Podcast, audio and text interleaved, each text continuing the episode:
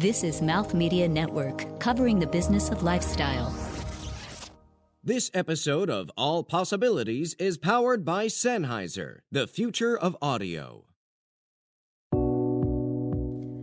The daughter of a Korean Presbyterian minister, a stand up comedian, and a Hebrew teacher walk into a bar. What's the punchline? They're the same person. Meet Esther Goodhart.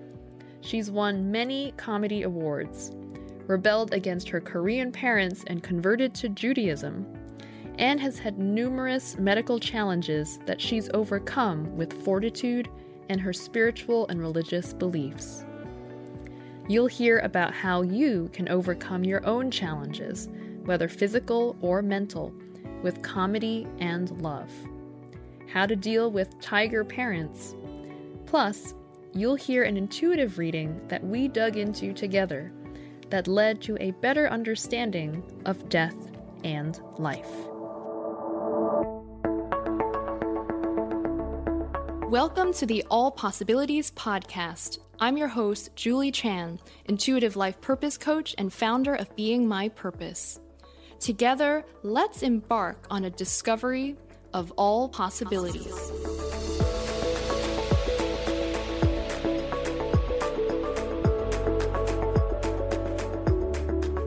Esther, it is such an honor to have you on the show today. Thank you so much for taking the time to be here. Oh, that's, thank you. It's my pleasure. So, what's interesting about this is that I don't really know anything about you other than kind of, uh, you know, our, my producer came in and just gave me a brief intro about who you are. Um, as as you may know, I do all my intuitive readings beforehand. So before we go into that, what I love to do is learn more about who you are, and uh, and let's start off with from what I know from that brief intro, you're you have a Korean and Jewish background with different kind of faiths in the mix. Tell me Not about really. I'm 100% Korean. Mm-hmm. Both parents are 100% Korean. Okay. Both parents were 100% Holy Roller Christian, Mm. uh, Presbyterian Christians.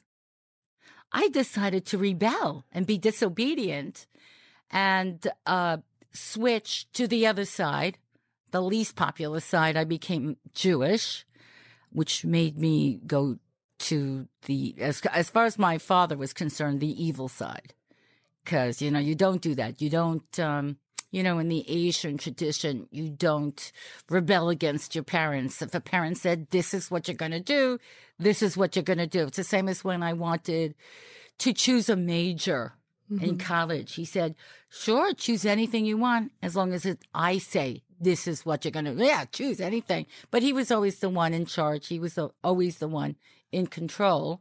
And he was not in control when i decided to marry a nice Jewish boy. And then when I had children, I decided that I was going to raise them Jewishly. We were going to have a Jewish house. But at the same time, uh, when I had my two boys, uh, my father insisted that he baptize them.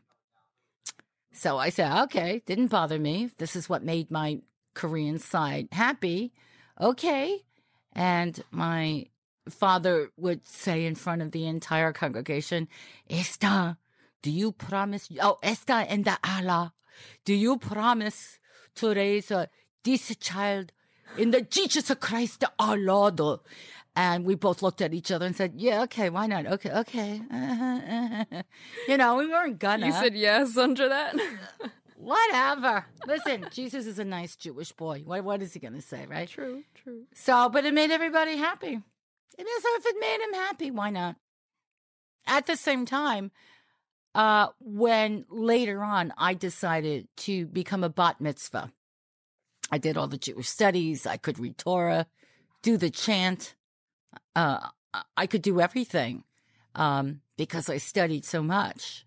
And my father was so upset that I was having a bar mitzvah. He told the family, do not go to the Esther's matzah ball because if you go, you will be dead to me. So no Korean came, but that's okay. But when uh, Jacob and Isaac, my two children, became bar mitzvah, he, he came for that. You see, because the deal is, it's one thing for me, his child marrying into the Jewish faith, but it was another thing if I became, if I bought into the liturgy and I, I really believed in the faith. That's what he didn't like. Because I married into Alan's family and because I had sons, if they decided to be part of Alan's faith, that was fine. Unfortunately, Alan is not religious at all. He's kind of Jewish. Uh-huh. He knows that he's of the Jewish faith, but he's not even a cafeteria Jew. Okay, I choose this. I don't like that. No, no religion. So I became really fully involved in the Jewish religion so that I teach everybody on the planet. Um, I'm in every temple. If a kid has an emergency, I'm always there. I could bring him from nothing to a thousand miles per hour and read his Torah portion, chant the Torah portion and his Haftarah, and he better do it because um, there's no crap. It's a very tiger parent way of teaching Hebrew. Because if the parent, I would say the parent, listen, um, Billy here is going to have to come at least twice a week because he only has three months and uh, there's no parties, really no television. You really got to commit to studying. If the mother says to Billy, Billy, do you want to come to Esther's house twice a week and learn? I say, take your money and goodbye. Because if the mother isn't going to commit to the study, you're going to be best friends with your kid. I can't teach the kid. It's that simple. And I don't know one Asian parent that would ever say that. Because I know in the Korean community it would be, you study this. Oh, I see you study and you study and you get the A and you get the PhD. You become medical doctor because MD stand for must do. BA stand for very average. You just do. Say yes. That's my entire life oh, I love it. And then I always say, "Oh, I'm never gonna, I'm never gonna act like my parents." And almost when my kids were growing up, it's like almost every day my mother would come out of my mouth, and I can't get her back in. It's like this is that's the curse. So you know what they say? You know, in the Jewish tradition, they say, you know, when when you torture your parent, they always say, "May your children do to you what you're doing to me." And we'd laugh, that's so stupid. And uh, now that I have children, that's exactly what's happening because oh, wow. they're disobedient and they don't listen as well. But all right, whatever. I'm curious. So you grew up in the Christian faith. What did you believe it? Like, did you? What was it that that right, made you? So, when you said your husband wasn't religious, what what was it that made you that made kind me acclimate convert? to? Yeah, okay. Um, my father, the minister, was so strict. He raised all four of us girls like veal in a box. We had no freedom, no nothing, couldn't sleep over anybody's house, couldn't do anything. We had to play the piano, uh, concert style.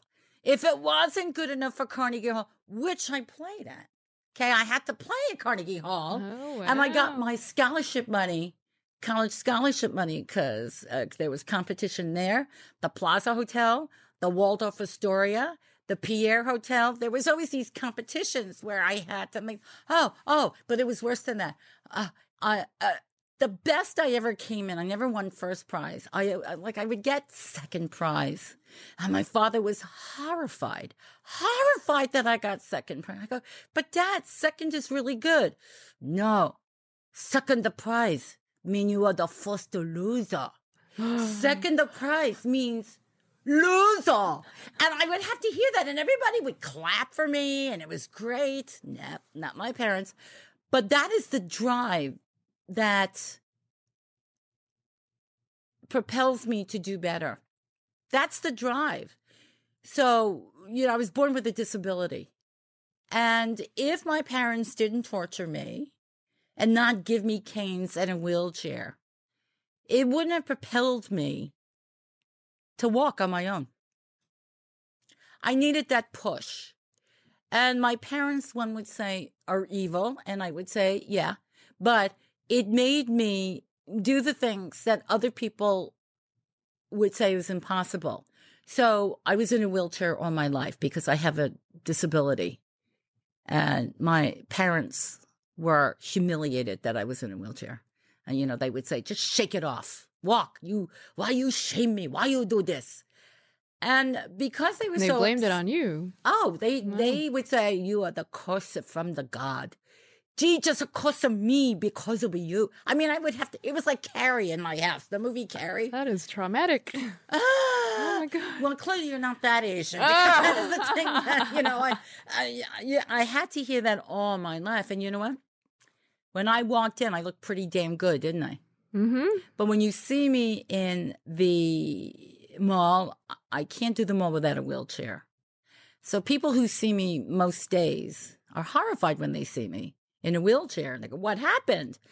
And I would answer, Oh, nothing. I'm just lazy. Quite frankly, I get a lot more shopping done that way because I'm on wheels. but it, it is, I can't do it. It's too difficult for me to do a whole mall that way. But I noticed that because of my disability, I'm the favorite person at Disneyland Oh yes. because Over the line. well, you know, there are people who cheat and lie and they're not really that disabled. So the hmm. disabled line is longer than the regular line. So what I say is, and I'm proud that I thought of it, I would go to the gate before you go in. I go, listen, in my most pitiful voice, I'm handicapped. I'm a burden, but I can't burden my family. Can you just mention my name to the gate so I could go through? I'm not going to make the day. And they were dead. okay, that's it. Because we're in and out. And quite frankly, my entire life is not burdening anybody with my burden.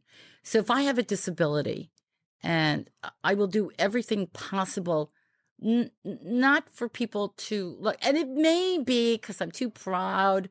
I don't want to, you know, I'm too embarrassed. And, uh, but then I realized I should release and receive, meaning release all the embarrassment and all that crap and receive the love that people want to give me. You know, I keep forgetting that, that people are very willing to help. Sometimes I forget because I was, I was raised to be very independent. Don't need anything. Give to everybody. Do everything for everyone. Don't accept or expect anything back. That pissed me off. Uh, I'm willing to do a lot, but I want payment. And if that payment is simply thank you, that's what I want. I don't want money. I don't, you don't have to give me love. Maybe a little respect, but thank you is something a lot of people feel, oh, this is a service or you have to help me. I don't, it just seems that people are very careless and selfish. That's what I see. But then I kind of figure, oh, God bless your heart. All right. Well, maybe one day you'll see. Maybe one day it'll pop in your head that I did something nice when you tell a story. And you'll send out into the universe good energy. And maybe you'll pay it forward and help somebody without thinking because I put a little light in your heart and head. Maybe that. So I guess it's okay. but in the meanwhile, I, you know, I'm really quite happy with my life. Life has been by far better than bad. And I don't complain about the bad because I never complain about the good, and there's so much of it. I have a lot of good Yeah. in my life, and I recognize it. So, How did you how did you get from being in a wheelchair to walking? What what was it? What was it that in- Kids. inspired you? kids, I could not be a mom in a wheelchair. Couldn't do it. God forbid I thought the kid ran out into the street. I'm in the freaking wheelchair. So, I mean, I'm grateful for the wheelchair because it, it gets me places. And at that, I have better than wheelchairs. I have wheelchairs, but I got the electric scooter. Better. but I, I needed to be available for my kids. I needed to go where they had to go faster than they uh you know it's kind of stupid um i i signed them up for baseball and all these sports and everything and i i would be the one to throw the ball at them and it's so stupid because i don't say the baseball and they either catch it or not, but they pick up the ball and throw it at me. And if I didn't catch it, I would make them run and get the ball. I'm not going to walk. I'm not bending. I don't see any diamonds on this floor. You pick up that ball. so they got a lot of exercise. But, and it's a wonder that my kids still wanted me to do that because I was involved. I, they weren't, I don't know if they were learning anything in terms of athletic uh, knowledge, but they did learn to be really great kids who are very sweet. And they see that I was trying very, very hard, and I really was. I just couldn't get the ball. I'm not going to walk any more than I have to. That's part of my disability, my disability, familial dystonia, that I can fall even standing up, which is why I need the wheelchair. And if I fall standing up, it's it's I break my ankles worse than if I'm walking, at least I'm propelling myself. I'm going someplace. You can slide a little bit. But if I fall because I'm standing up because my ankle would go under, that's part of the disability. It'll it'll flail and it'll seize, whatever. And then if I fall straight down, it's like the Twin Towers. All my weight winds up on the ankle and then I break it. Mm-hmm. So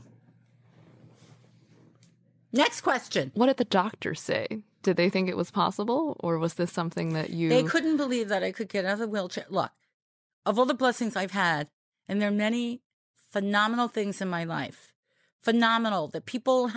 I did a one a one woman show on Broadway. I had a TV show, radio show. I'm an exhibition, an exhibit at the Smithsonian Museum. I've done stand up everywhere and got paid. But the thing that was the most miraculous is I got out of the wheelchair.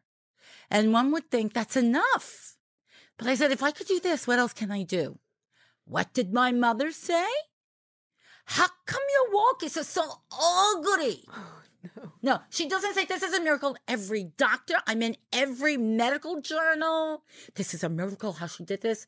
Uh, that my doctors would say, Oh my God, Esther, if you weren't disabled, you'd be the greatest athlete on the planet. Because they couldn't believe my power, the fortitude to get out of the wheelchair and walk and do it. But when my mother said, How come your walk is so ugly? That made me walk better so that you really don't see it. So what I'm doing is not walking. What I'm doing is dance. It's choreography. I've got to memorize the ground. The worst ground is like uh, sand or uh, grass because it's not even. I don't know if there's a hole. If there is a hole, my ankle will turn under and I'll fall and break something. But I've also learned how to fall so I don't break break a bone. I've learned to fall like a drunkard or a two year old uh, which is just there's no fear, so there's no tightening of muscle, so I can move on. I mean, my body might hurt because what I do is uh, the my entire body absorbs the ground, so it's not focused on one thing, and I don't break that bone. You see, so but you know what it is. I learned. I learned to do it because somebody was terrible to me, and I turned it around and I channeled, uh, channeled it so that it was energy for me to do great. Beautiful. I'm going to die better than God put me on this planet. So, my feeling is what can I do to make the world better when I go back? It has to be better. I'm going to leave it better in some way. And I think I do when I teach all these kids. I think I do when somebody's mean to me and I, I bring, I go, I, uh, when somebody's mean to me, it goes back in love. I kill him with love.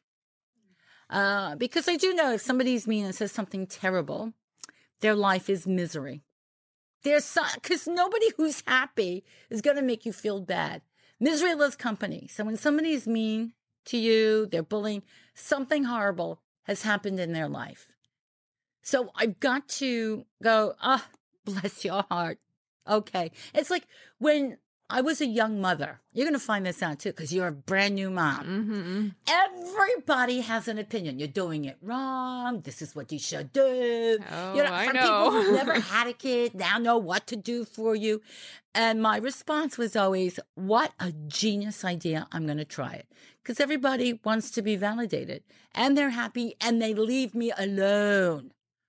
Just go. Okay, you're a genius. You stupid idiot. But you did right. And thank you. I'll remember it. And you see, I used it for today. So it worked out nicely, didn't it? Yeah. Mhm. Yeah. It's now recording. You consider that into the universe. excellent. It's excellent. I will I will take that into consideration for both sets of parents. Oh, please. Yeah. They can't help it. yeah. Coming up, you'll hear from Esther about how exactly she gathered that fortitude to stand up.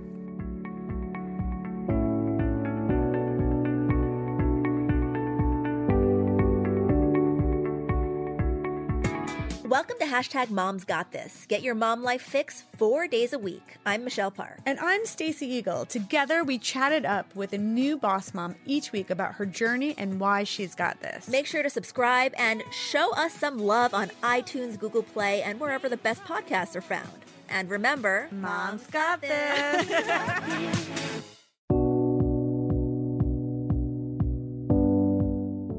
All right, Esther. So so you were in the wheelchair and you do stand-up comedy and you were inspired by your children really to to get over this disability even with let's say all the voices of your parents and family everywhere. So so I want to set the stage for people uh, even like myself who who have medical conditions where the doctors say sorry there's nothing you can do about it and live your life just do whatever it is that you can do how how did you use your mental power to get to where you are today like walk us through what Okay. that can be like So, because I have a disability, I had five miscarriages before the two. So, I thought this was God's way of saying, Esther, adopt a puppy. You should never be a parent. You're disabled. How are you going to do it? Okay. And so, my doctors had the chutzpah dick to say to me, You should have a hysterectomy. You should never be a parent. And I said, Okay. I didn't know. I thought, okay, they're the doctors. Maybe they know better than me. But every single time we planned for this hysterectomy where they were going to clean me out and make me neutral, something would happen where I didn't have it. I didn't have the hysterectomy. And I think part of it is I don't, I didn't sweat over it. And I'm really super religious. And I believe in God. And I believe in just, um, taking one step at a time, even if it's in a wheelchair. But it is, you know, the sort of, what's the word? Metaphorical? What's the word I'm looking for? The sort of not the literal steps, but the idea of, even if I'm in the wheelchair, I don't have any wheelchairs in my soul and my head. Nothing was going to stop me. So I said, when the doctor said, okay, you're going to have, uh, we're going to give you hysterectomy. I said, okay. It didn't happen. I said, okay. And maybe this is God's way of saying, okay, you're not going to, okay, you're not going to have this. And then I had five miscarriages. And I said, okay, I didn't cry, I didn't go hysterical. And then I had two children. I said, okay, this is good. Everything is a story. Everything in my life is a chapter. And everything is like, wow, this is a great story. This is what's happening to me now. And I think everybody's story is biblical. I really do, whether it's an easy life or a hard life. And I would dare say most people have very difficult lives and we have to struggle. Like Bible, every story is every story today. I mean, I love the Koreans. They're just sitting back, waiting for the rapture to happen. They read that book of Revelations.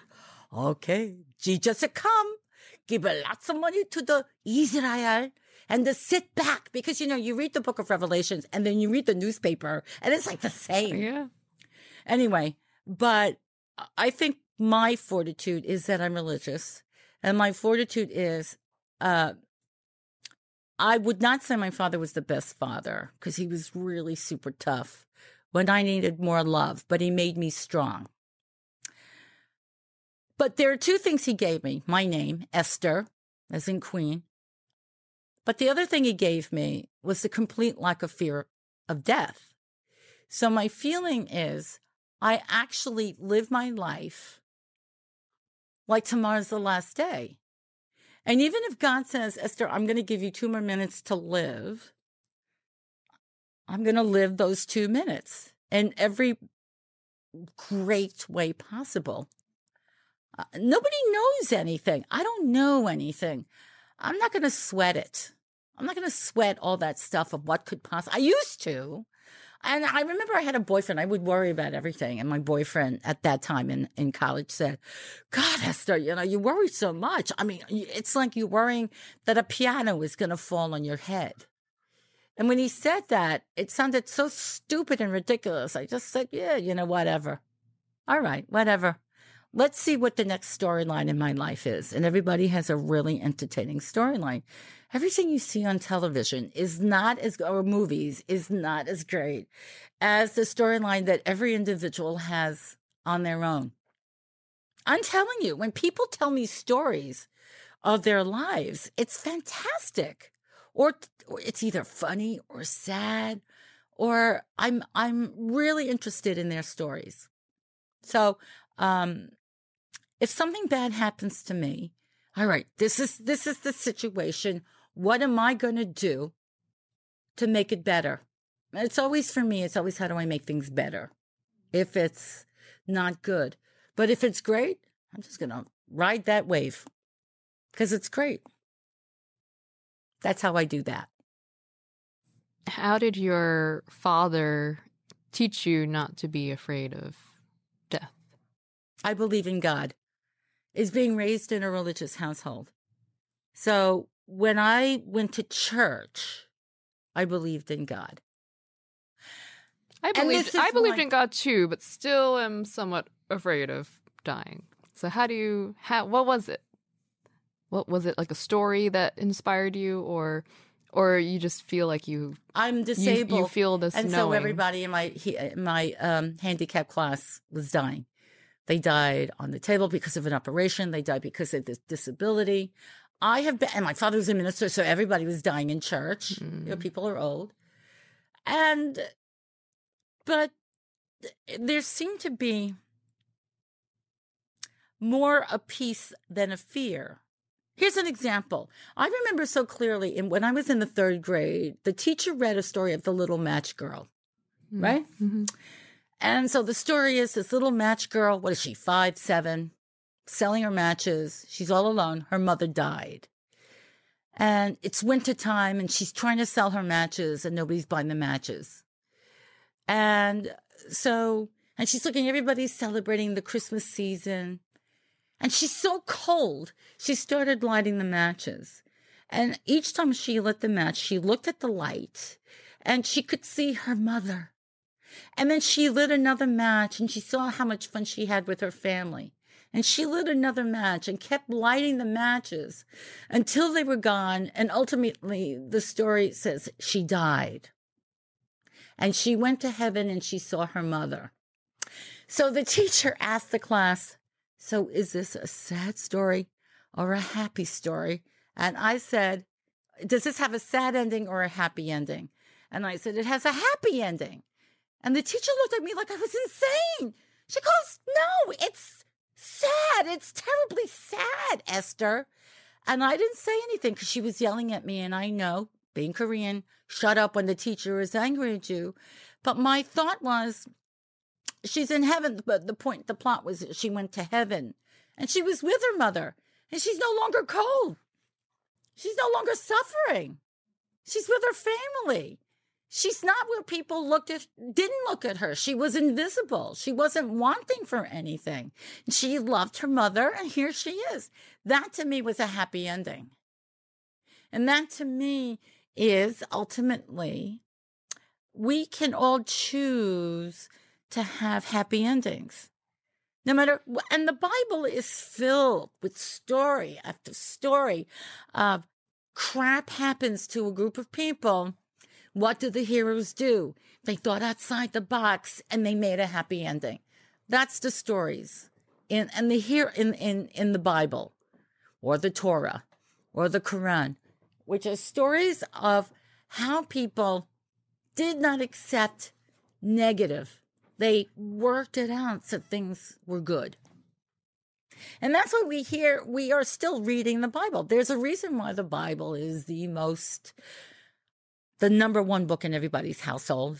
And of course, every hotel. I don't think if you go to a hotel, you're going to read the Bible because you're busy stooping somebody. but you are, the, the point I'm making is because I believe in God, I don't have fear. To me, mm, life is one chapter and death is another chapter and I don't believe it's the end. However, if I'm wrong and it is absolutely the end and it's one long sleep, I could use the rest. So it's fine. It, it's like I've had a good life here. I'm making life great now. Life is great this second being with you. I'm doing something different. Uh, maybe tomorrow I'll buy a new pair of shoes and that is going to be something wonderful. Or I'm going to see my kids and it's going to be fun. And that's great. You know, when I see friends, it's like a present. That's what it is. When people say to me, Esther, do you see the cup half full or half empty? I always say, I'm just grateful I got the cup and something is in it. Why does everything have to be so negative or positive. For me, it's usually just positive. Coming up, you'll hear an intuitive reading that I'll share with Esther.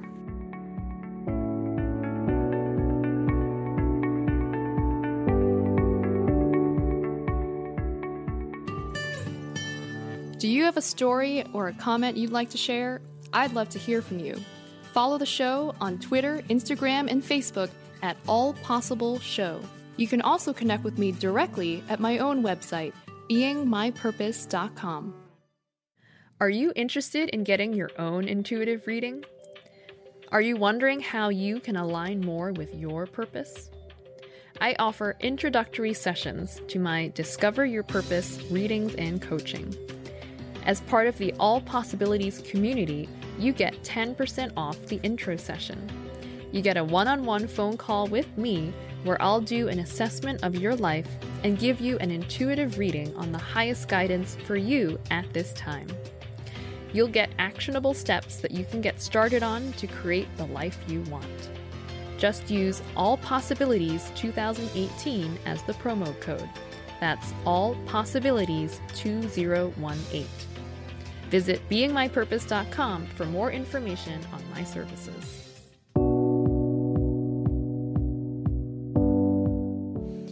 All right, Esther. So I had done an intuitive reading for you beforehand, and all I had was your name and email address, and that was all I knew about you. So, a little bit about how I work. I, ever since that kind of spiritual awakening point when I was in grad school, my strongest sense has been something called clairaudience, which is clear hearing.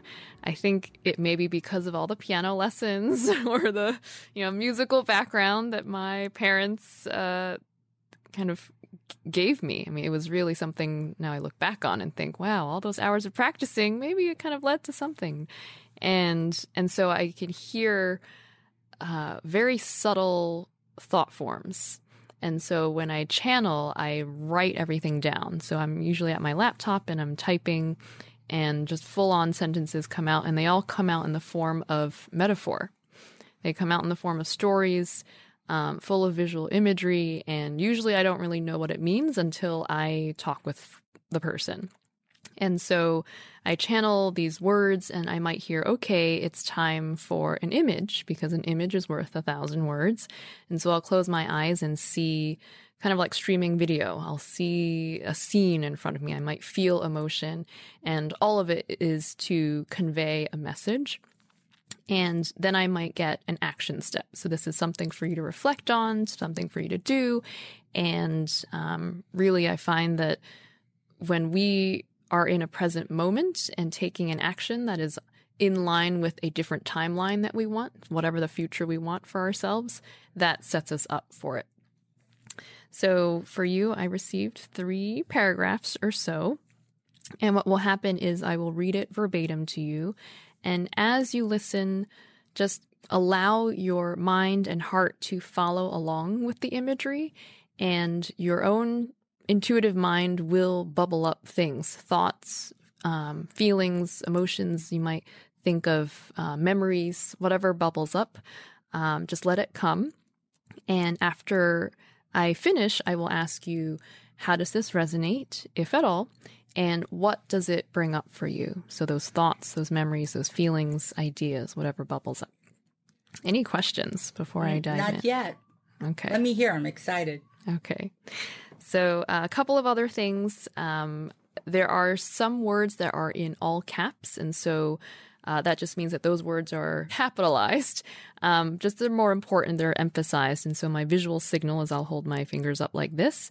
And for our audience, I will say all caps after that particular word. But I'll email this to you so that you can very clearly see which words are more emphasized. And everything is written in third person. So it refers to you as Esther, she, her, that kind of pronouns. And it might refer to me as you because I'm the one kind of seeing and, and feeling all of this. Mm-hmm. For you, I asked, what is the highest guidance for her at this time? Which means, given everything going on in your life right now, what is the one thing I can share with you that can help you align with your soul and help you move forward in whatever way that may be? And so it says, it is about a book. The pages are open flat on the table, and inside are beautiful images that reflect the soul. They are not photorealistic. They are more abstract in their representation, but they emote a feeling, all caps, a shift, all caps, in perspective and transformation. It is like looking at a cure and absorbing it that way, as opposed to ingesting it. What trips her up is when she allows the superficial, the mundane, the small things that she sees, all caps, in her life, to take over how she views the world. It is like everything she sees can be a potential cure, all caps, or a potential trigger, all caps. For her, focus on the cure, all caps. Focus on a way to shift by seeing, all caps.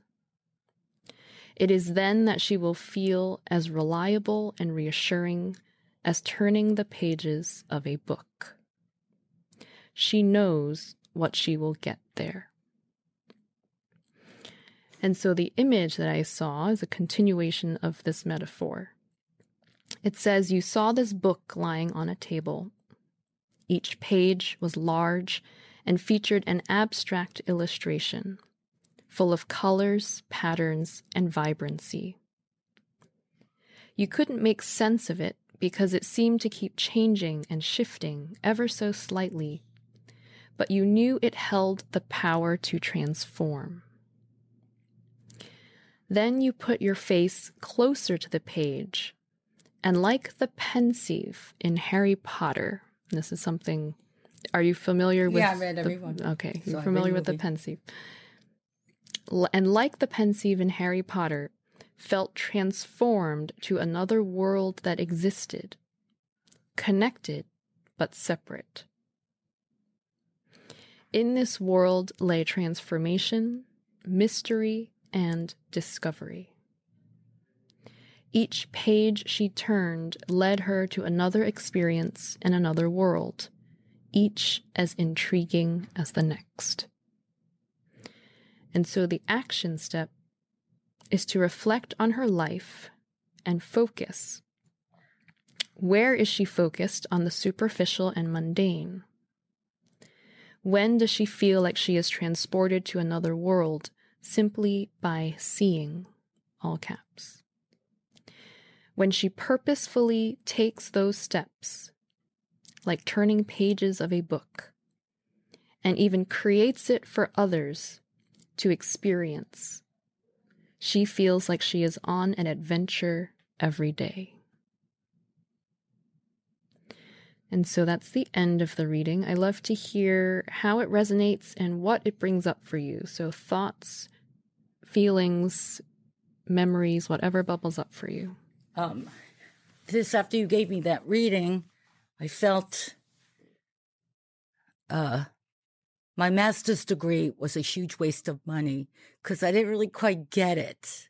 I there's too much metaphor, and with me, it's like uh, Picasso if I don't see the apple, it's not on this canvas. Mm. I can you like give me in baby terms what Yeah. that means? Yeah. What I got for you is so this notion of a book. And I know it, this this can be very abstract, but what I felt was there's there's this transformation that occurs when you kind of look at your life in this abstract way and that specific transformation I saw, like the pensieve in Harry Potter, where you put your face in the water and you see this whole other world on the other side of it, Mhm. that to me feels like something for you to explore. Like what what in your life right now allows you to transform in that way, where you kind of put your face up to something and you see this completely different world outside of that. And this world that is so full of mystery, discovery. There, there's like so much visual detail on the other side. What does that, what bubbles up for you? What are your What do? I start thinking? Mhm. To me, sort of reflects what I just said, which is my lack of fear of death. I'm not afraid of it, partly because we're all going to go there. And so, but for me, the other side is phenomenal. That's my belief. Even though there's a little part of me that says, well, if it doesn't happen, okay, whatever. It's like how I say now if whatever I choose to fix a problem, if it doesn't work, okay, you know, think of something else. But the idea that there's something wonderful on another side for me is very hopeful and exciting. But I think that what I see in this world is fantastic as well. I think it's great. Mostly. I don't like the political stuff that's going on now, but it's colorful, isn't it? Mhm. and it's in, in you know when I watch TV, and I always have a reaction to it. Uh, this is this side of that other world. I'm wondering what other people say. Oh, thank God I'm not there anymore. But uh, that's what I feel. That I, my feeling is that there is another side, and I don't worry about. I don't worry about much here because I'm going to get to the other side. That's what I thought.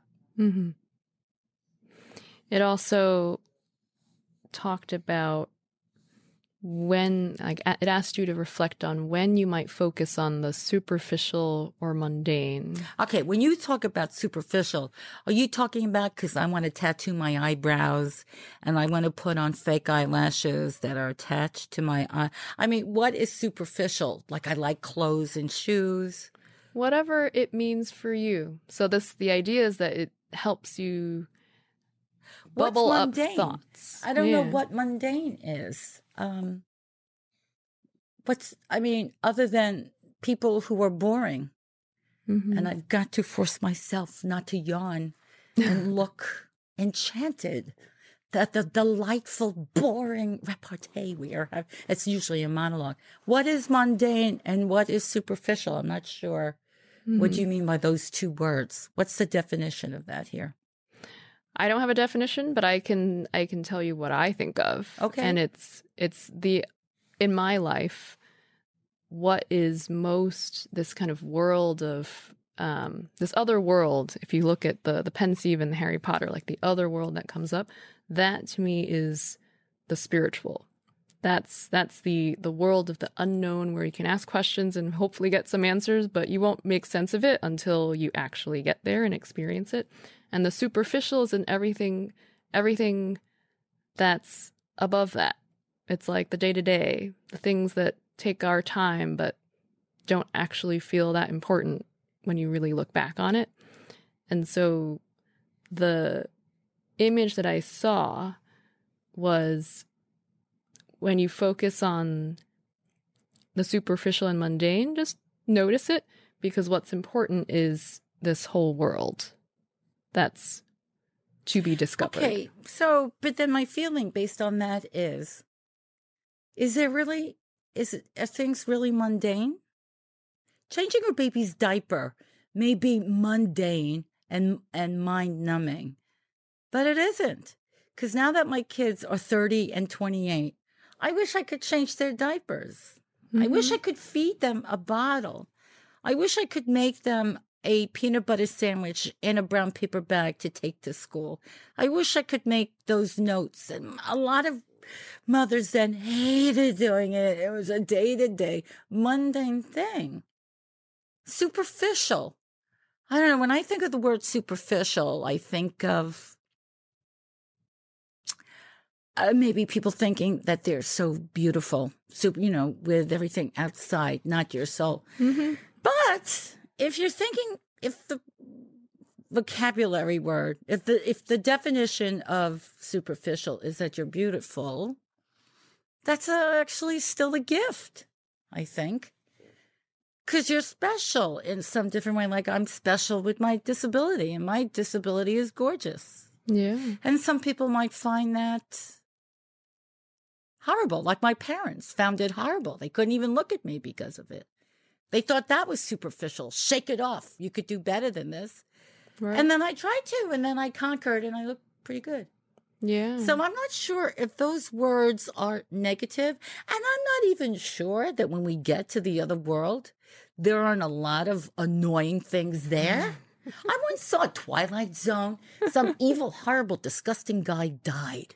And to his shock, He's in a place with clouds and beautiful angelic like uh, beautiful women with wings and everything he wanted he could have. But after a while, he got really bored and he couldn't stand it. And he said to the person who looked like um, St. Peter, You know, I'm bored here. I can't stand it. Can I go downstairs to hell? And uh, the St. Peter character said, You are in hell. So my feeling is, look, you just go go with the flow. You just you live your life. You see what the universe puts before you, and you deal with it. Mm-hmm. And you try to deal with it by showing everybody love, and we need love now. There is no point, no matter how miserable I feel or how angry I am. Although when I get angry, I'm funny. I don't want to bring people down because I'm angry. Mm-hmm. My extreme emotions make me funny. It makes people laugh. And then when they laugh, I laugh. And then it's not terrible anymore. And then I fight like, is anybody care a hundred? Nobody's going to care a hundred years from now what happened in my life. Except this. I believe in life after death for sure, but not because I got kids or I wrote books or I got TV shows. To me, Life after death is whatever flame is in my heart, I just gave to you. Now you got my flame and you're going to pass it on to everybody from now on. That to me is life after death. I did not get this way by myself. I get, I am the way I am because somebody else inspired me. Mm-hmm. So that's another reason why I don't worry about dying. Yeah. Because I'm trying to make, um, I'm trying to make something of myself here. And if I if I impressed anybody, then that's good. Cuz somebody impressed me with themselves. Uh, my successes did not come from me alone. But I will say this love and the lack of love is the cause of everything. Mm-hmm. So I feel, and that is a um, Mr. Rogers quote, who, when I was young, uh, uh, I thought he was, eh, you know, kind of silly. But now, in my old age, I think he is a genius because we need that simplicity of just love. Because if you got that love, people will pick it up and they'll pay it forward with love, I believe. That's what I do all the time.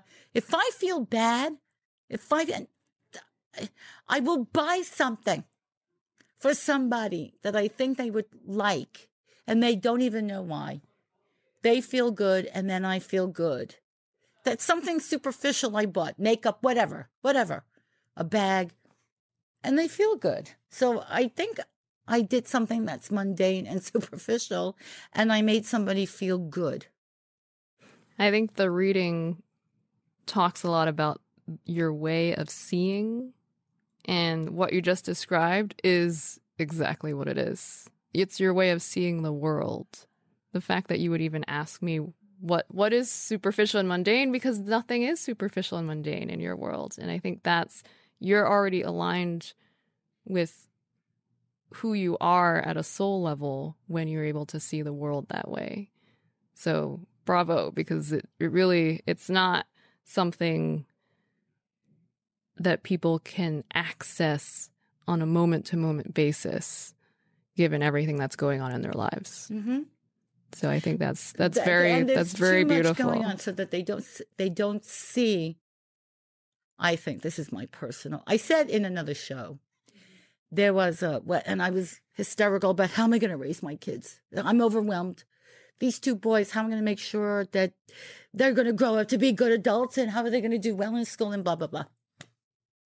I created my own hurricane tornado, and I went to a birthday party of a woman who was hundred years old she died at 105.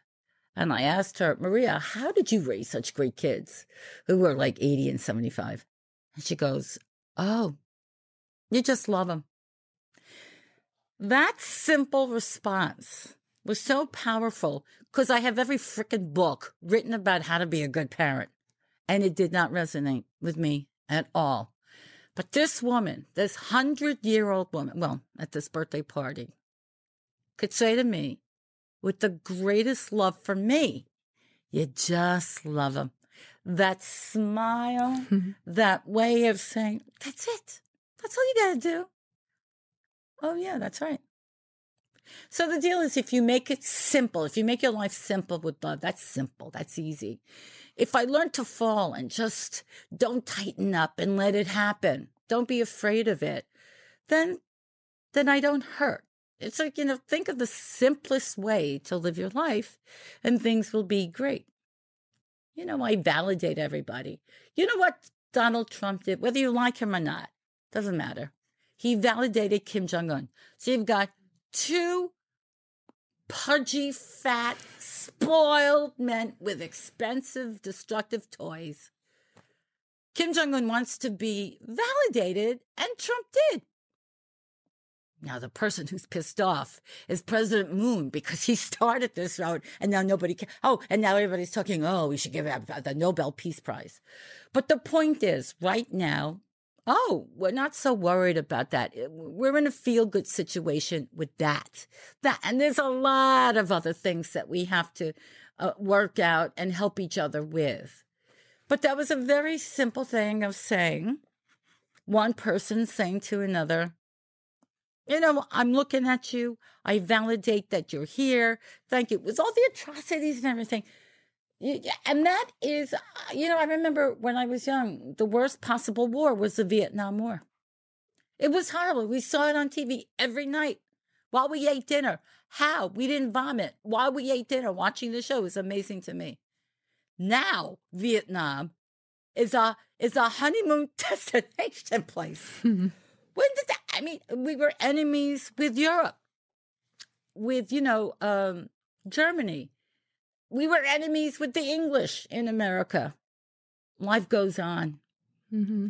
And it is when we love each other that that is the power. I am telling you, it's the power. That's why I'm not afraid. Mm-hmm. I think maybe,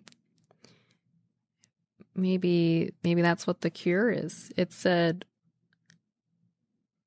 to focus, focus on the cure, and focus on the way to shift by seeing.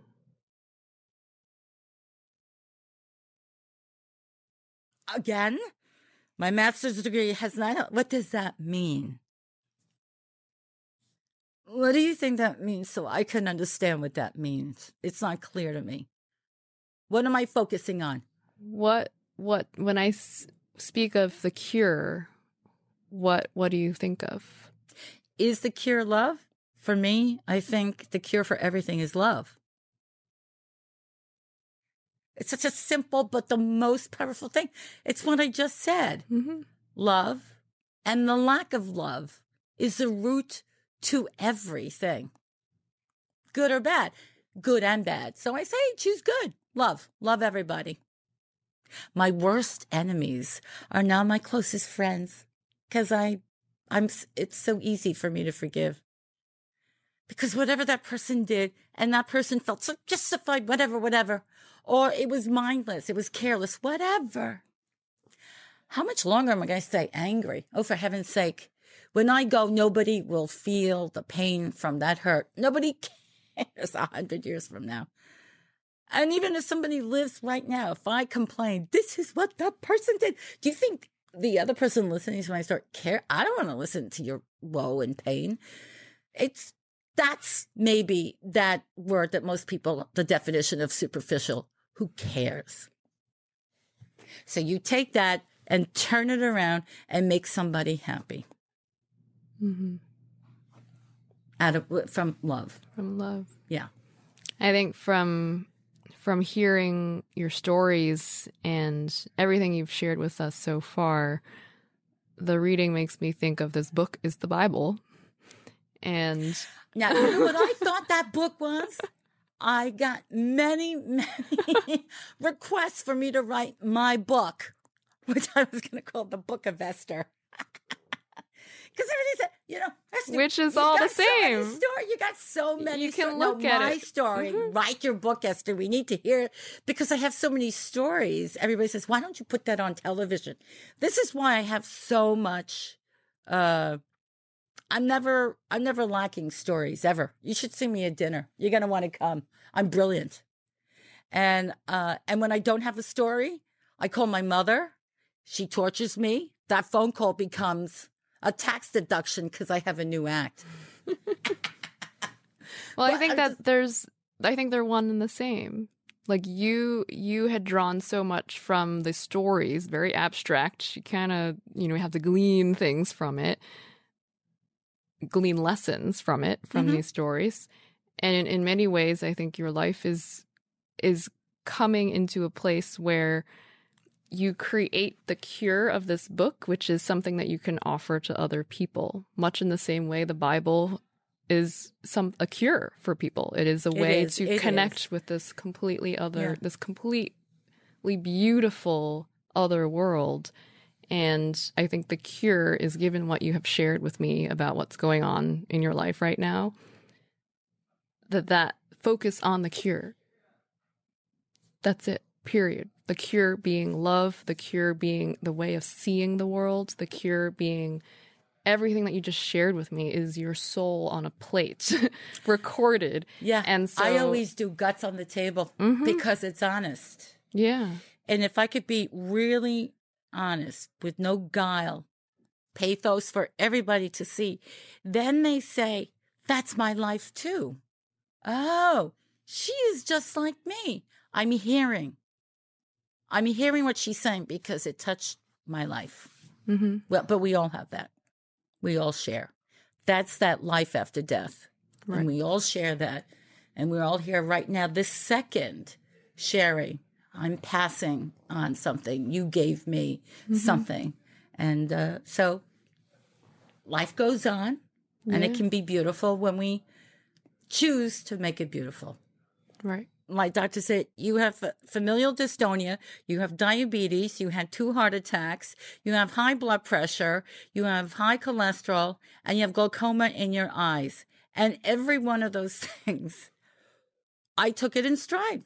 Okay, this is what I have next. And every one of those things I had to fight, and I am good with the numbers and how I am now. And every doctor is amazed that I can be as good natured and okay with it. It doesn't destroy me. Uh, yesterday, I was with a doctor, brand new doctor, a GYN oncologist, and he was telling me all the terrible things that could happen with the cancer that I have. And so at one point he said, Well, if I were to operate and get rid of the cancer, it's a lot more difficult than with chemo because I would have to cut you from the neck all the way down and take out everything. And again, there's all this. And I said, Oh, you're going to cut me from my neck down? That means I can't ever wear a bikini. I was just a throwaway line. I was just, and he goes, You have to be serious about this. This is really serious. And I'm like, Wait a minute, wait a minute. I am serious about this. And my kids were there. we were like, and we all wanted to say, but her job is to be a comic. Her job mm-hmm. is to mm-hmm. make people feel good. Her job is, I do, uh, laughter is the best medicine for all these people who are suffering with physical disability, mental disability. This is what I do. And I don't want to be heavy about it because I could survive with every handicap, every crap that my body betrays me with but I do it with comedy. Mm-hmm. And that's how I survive. And love, okay, and love. But I survive because if I can lighten up the room and we can laugh, it's not as terrible. It's not that terrible.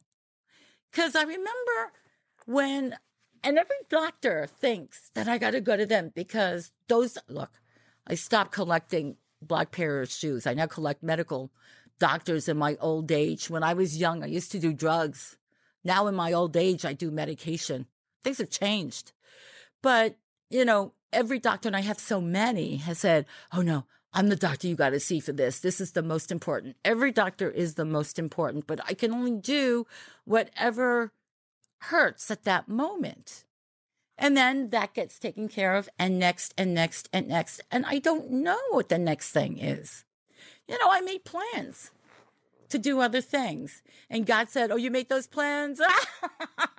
and zap, and something else. And my entire life is something else and something else.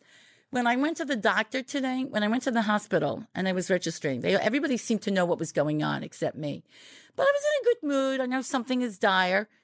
And everybody said, Oh, gosh, you are my favorite patient because everybody else is so wah, wah, wah, wah, and they complain and they're so mean to me.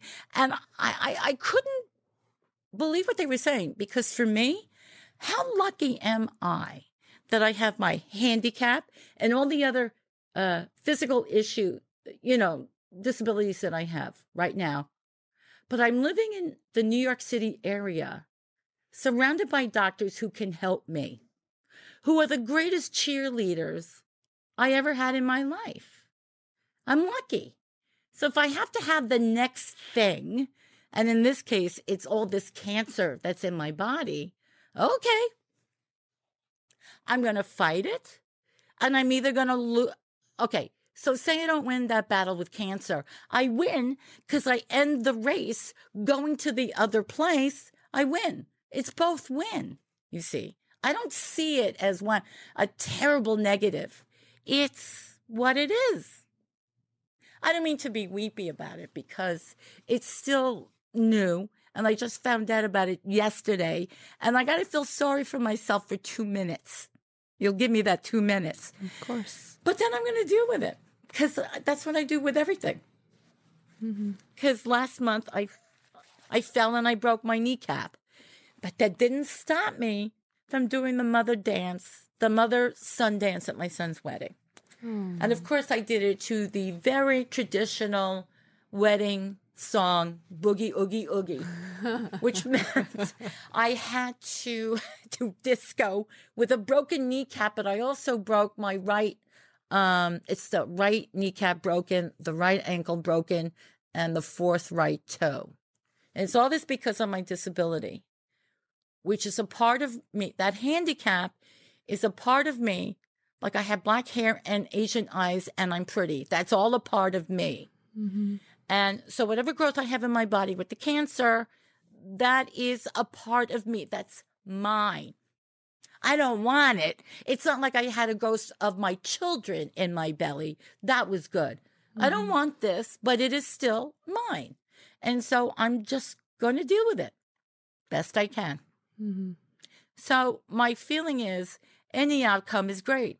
And boy, am I lucky that I have such great cheerleaders around me who lift me up. See?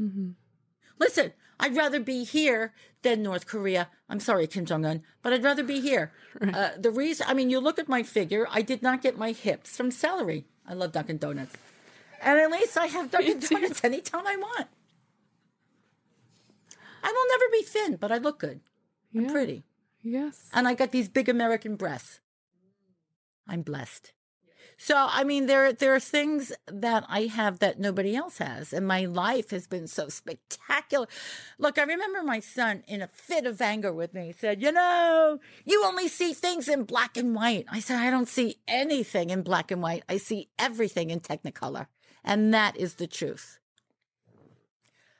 And I certainly don't see anything in gray. Everything is bright and shiny and interesting.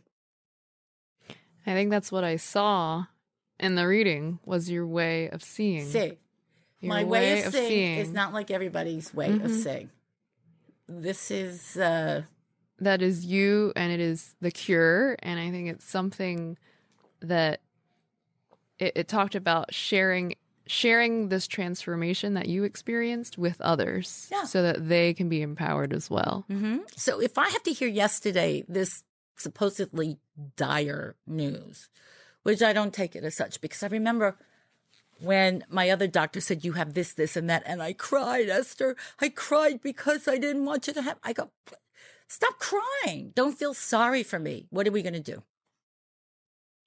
I don't feel sorry for me. I remember my father because he was always angry at me. He would say, oh, oh, "You are God's a mistake." I would say, "What? Wait a minute. God is perfect. God made me, so I'm perfect." And I mm-hmm. kept telling him this. No, it's a Jesus that I like you. You know, you're going to burn in the hell because you are the Jews. You how you do that. And then I would say, but you know, I'm happy. Can't you be happy for me because I'm happy? I cannot do Jesus. And you know, I gotta hear negativity from my own family. But you know, it's what it is. It made me funny. mm-hmm. Because what's the point of crying about it and wailing about it? It turn that negativity around and make other people laugh because we all experience somebody treating us badly, right? So you move on. i love your outlook i love you Oh, thank you. And what will you do what will you do about it write a book Yeah, you know, my manager. Yesterday I found the news and then I had to be funny someplace else. That was tough. I had to be charming and endearing. And then I told her the story. And I said, you know, you're going to have to stop all these meetings with all these people. And uh, because I've got this situation. So she, she goes, you got to write a book because we got to hear this. We got to hear this story. So there was another woman who said, Esther, you got to write a book. You need, to, so all right. So if people want this book, maybe this is, maybe you are the underscore. Write the freaking book already. What it's about the book for? it's the book It's the book, and maybe the book is not the Bible. It is my I, book, uh, yeah and how I see things, and maybe somebody will learn and be happy. Just everybody be happy. That's all I care. Esther, it is just a privilege for me to hear everything that you shared and how much love and this, the way of seeing that you have with everything. in your life. It's something that I think all of us need to put on that Technicolor glasses, see everything through the lens of comedy and and love, so much love for others and what they can what they can get out of it as well. How can other people get in touch with you or learn more about your work or get their hands on this future book that you're writing?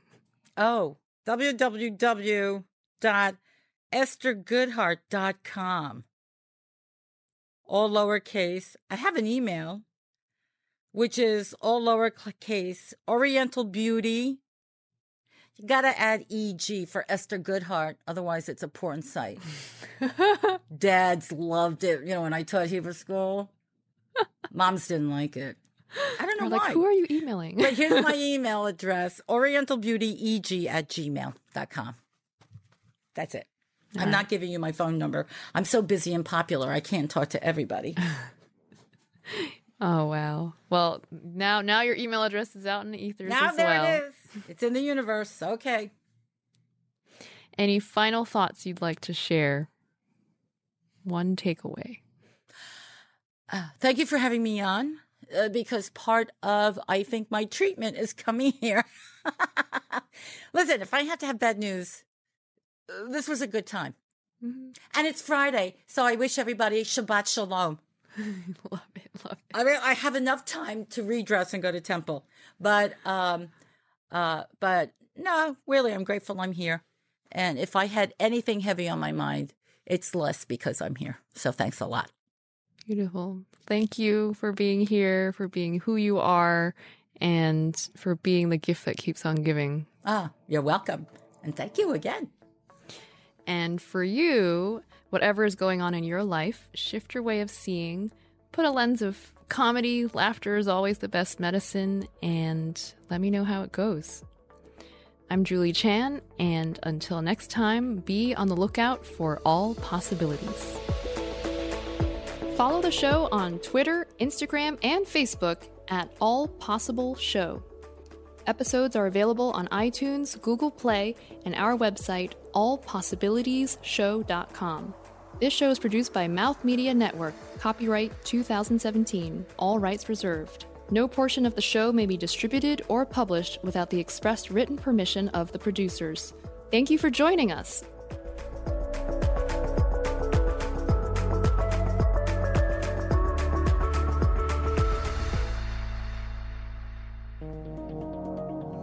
This is Mouth Media Network, covering the business of lifestyle.